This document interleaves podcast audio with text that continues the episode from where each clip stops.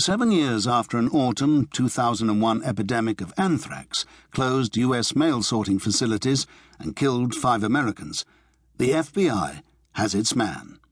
Or so the agency claims. The master bioterrorist who spread spores and a certain amount of havoc in the tense autumn of two thousand one was, the Bureau now alleges, Bruce Ivins.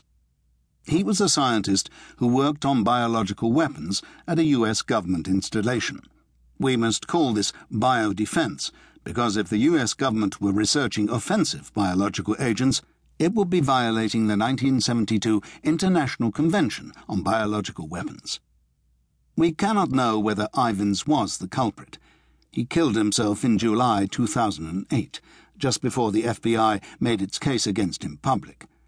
But by now, it is obvious that the anthrax scare and the years of hysteria it provoked over biological mayhem engineered by foreigners was based on a chimera. Axis of evil, so-called non-state actors like Al-Qaeda, out-of-work scientists from the former Soviet Union, other supposedly nefarious outsiders and historical enemies, none of these had had a role in creating American epidemics.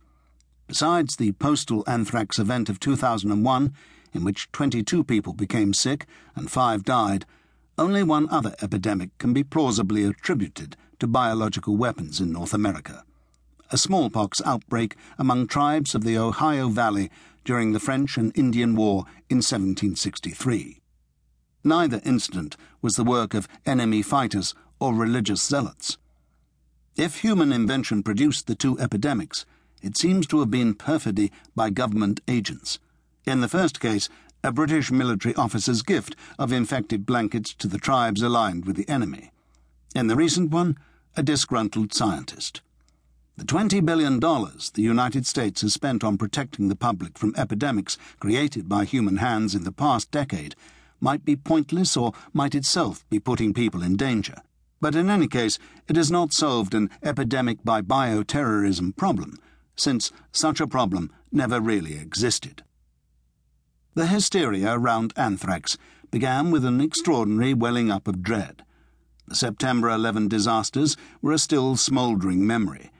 The new gravity of life seemed to mute the customary talk of risk, as if organizing daily activities in order to maximize health, the low-fat diet, the buckled seatbelt, the drinking of a single glass of red wine with dinner, had come to seem like self-indulgent effrontery in the face of the prospect of dying in a falling building, or as if health were simply in the hands of God or fate and not up to us. But when the bacterium Bacillus anthracis arrived by letter in October and people came down with anthrax, dread coalesced around the threat of an anthrax epidemic. An industry fueled by fears of epidemics by bioterrorism existed before September eleventh, but it was little more than a start-up. Anthrax kicked it into high gear. As if to corroborate our fiercest anxieties, sci-fi scenarios were professed. In late October two thousand one, a symposium at Harvard School of Public Health featured estimable researchers and health officials lecturing on the possibility of crop dusters spraying pestilence. Admonitions about smallpox were heard. Pundits painted horrendous scenarios of cities wiped out by germs dropped from airplanes. Professor Walter Lacker, chair of the International Research Council and a member of the Center for Strategic and International Studies in Washington, observed that, according to a nineteen eighty study, spreading one ounce of anthrax spores in a dome stadium could infect sixty thousand to eighty thousand people within an hour. The state of horror was so poignantly highlighted by the new anthrax cases that to some, such scenarios seemed prophetic. The Centers for Disease Control and Prevention, the federal agency charged with protecting the American public from disease threats, was unable or unwilling to define how people were contracting anthrax, who would not contract it, or what could be done to render safe those venues in which infections had occurred.